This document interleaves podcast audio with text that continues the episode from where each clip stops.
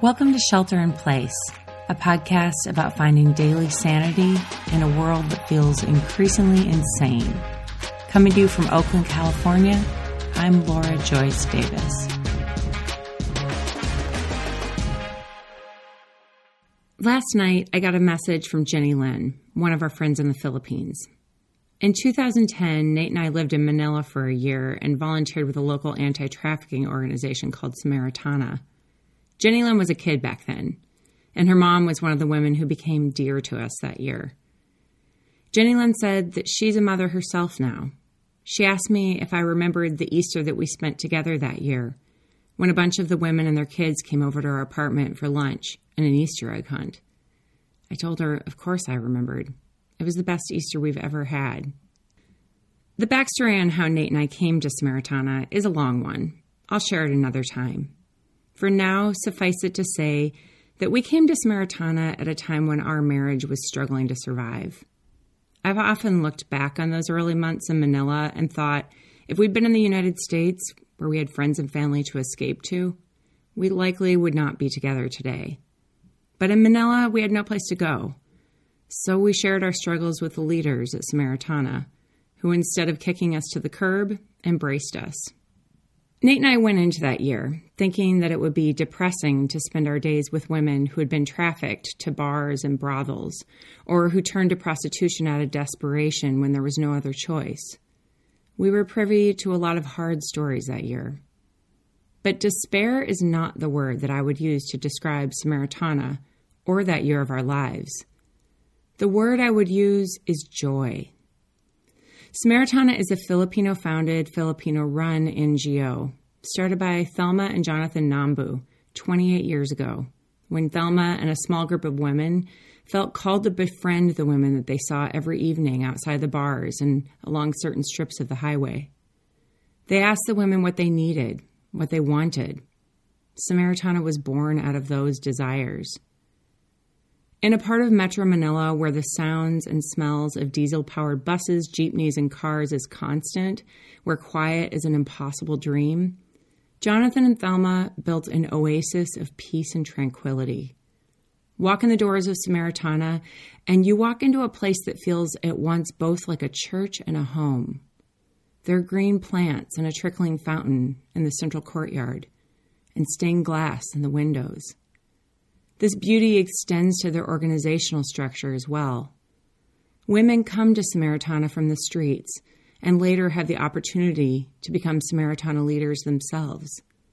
They lead by example and from their own experience. Samaritana got its name from the story of Jesus and the woman at the well. It's a story that means a lot to the Samaritana women. It's the story of a prostitute who had been shamed and shunned by society it takes place at a point in history when even upstanding women were considered second class citizens. In the story, Jesus ignores all of the social norms and not only speaks to her, but extends kindness and honor to her that she's never known. The interaction changes her life. She walks away from Jesus with new purpose and dignity. She's transformed. One of Samaritana's core values is that we are all image bearers of God, no matter what we've done or what's been done to us. You can feel that in the echoes of everything Samaritana does. Their approach to healing is holistic, not just counseling and meditation and healing from trauma, but livelihood training, education, and scholarships for the women's children. It's not a requirement that the women ascribe to Christianity or even believe in God. But if they come to Samaritana, they'll be treated with all of the beauty and glory and honor of a being created to reflect the divine. Even the way the staff refer to the women, their women friends, is reflective of that deep acceptance. And that doesn't just extend to the women, but to the staff and volunteers. I've rarely felt so wholeheartedly accepted and loved as I did at Samaritana. I have yet to see another organization that is so effective in its response to sex trafficking and prostitution.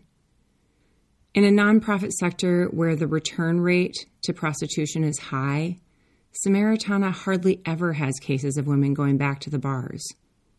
The women who come grieve freely and deeply, but more often than not, they emerge wise and radiant. Though the women didn't know what Nate and I were going through at the time, they must have sensed our brokenness. Over the course of days that turned to weeks and months, the women friends became our friends too. We cooked and washed dishes together. They laughed at our kindergarten level Tagalog. We came to know and love their children and would visit each other's homes. I was there to research and write about these women, and I did eventually, but what I wrote about wasn't fixated on the horrors they'd endured. It was focused on the ways they'd inspired and changed me. It was the women who gently exposed to me my fears about motherhood, who eventually made me open to having children of my own. They taught me that it's okay for laughter and joy to coincide with tears and grief. They modeled radical forgiveness that pushed Nate and I to forgive each other too. Many of them had been trafficked into prostitution by trusted neighbors or family members. I learned from the Samaritana women how to love myself, not for the things I could accomplish or the way others saw me, but because of what I was capable of extending to others that reflection of the divine.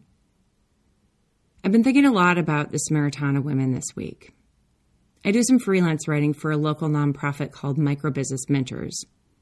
MBM provides business mentoring and microloans to people in extreme poverty in the Philippines and Uganda. One of the greatest joys of doing work for MBM is that I got to introduce them to Samaritana, which resulted in a partnership that directly benefits some of my women friends. But this week, I've been getting emails from our MBM partners that echo what Jenny Lynn told me in her message last night.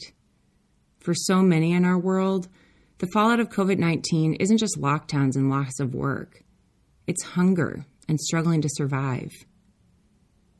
I reached out to Jonathan and Thelma to find out how Samaritana was weathering the lockdown in Manila, which has been harsher than ours. Armed gunmen patrol the streets. All public transportation has been shut down. Jonathan said that most of the women and staff are unable to get to Samaritana without public transportation so they've had to shut down their normal programming.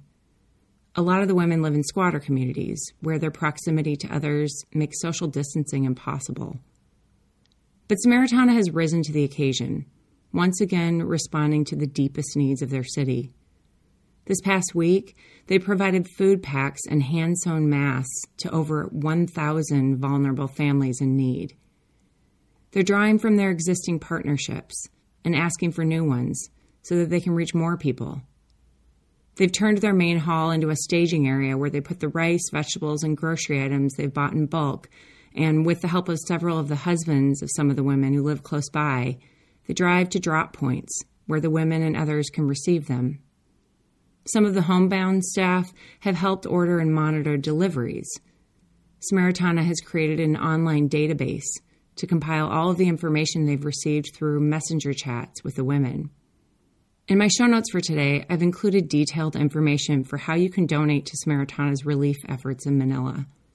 I can personally speak to the integrity of the organization and their incredible staff who've devoted their lives to serving sex trafficking survivors. Our American dollars go far in supporting the work that they're doing to feed the hungry in Manila. I've also included information about Microbusiness Mentors, the nonprofit that provides microloans to Samaritana and others in Uganda and the Philippines. Their work to economically elevate those in extreme poverty is needed now more than ever, and it's been an honor to write for them the past few years.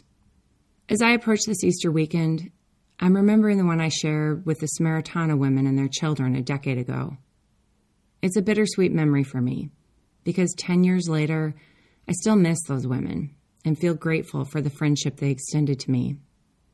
I still look to them as an example of real courage and beauty and grace. I want to close today's episode with the beautiful, apt Prayer for a Pandemic, written by Cameron Bellm on March 12th, a few days before shelter in place began for most of us. Cameron writes May those of us who are merely inconvenienced remember those whose lives are at stake. May those of us who have no risk factors remember those most vulnerable. May those of us who have the luxury of working from home remember those who must choose between preserving their health or making their rent. May those of us who have the flexibility to care for our children when their schools close remember those who have no options. May those of us who have had to cancel our trips remember those that have no safe place to go. May those of us who are losing our margin money in the tumult of the economic market remember those who have no margin at all. May those of us who settle in for quarantine at home remember those who have no home. As fear grips our country, let us choose love. During this time when we cannot physically wrap our arms around each other, let us yet find ways to be the loving embrace of God to our neighbors. If you've enjoyed today's episode of Shelter in Place, I would love it if you could rate it and review it wherever you listen, share it with a friend, and subscribe. Shelter in Place is sponsored by Brick and Mortar and Delta Wines. Even in these tough times, this family business has stepped up to be the first sponsor of Shelter in Place. When you order wine from brickandmortarwines.com or winesforchange.com, you can get 10% off your order by using the promo code SHELTER. If you order six or more bottles from Brick and Mortar, you'll also get free shipping and overnight shipping in California. The Shelter in Place music was composed by Chase Horseman at Reactor Productions, and the Shelter in Place artwork was created by Sarah Edgel.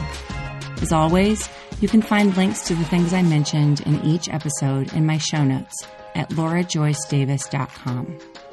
Until tomorrow, this is Shelter in Place. I'm Laura Joyce Davis.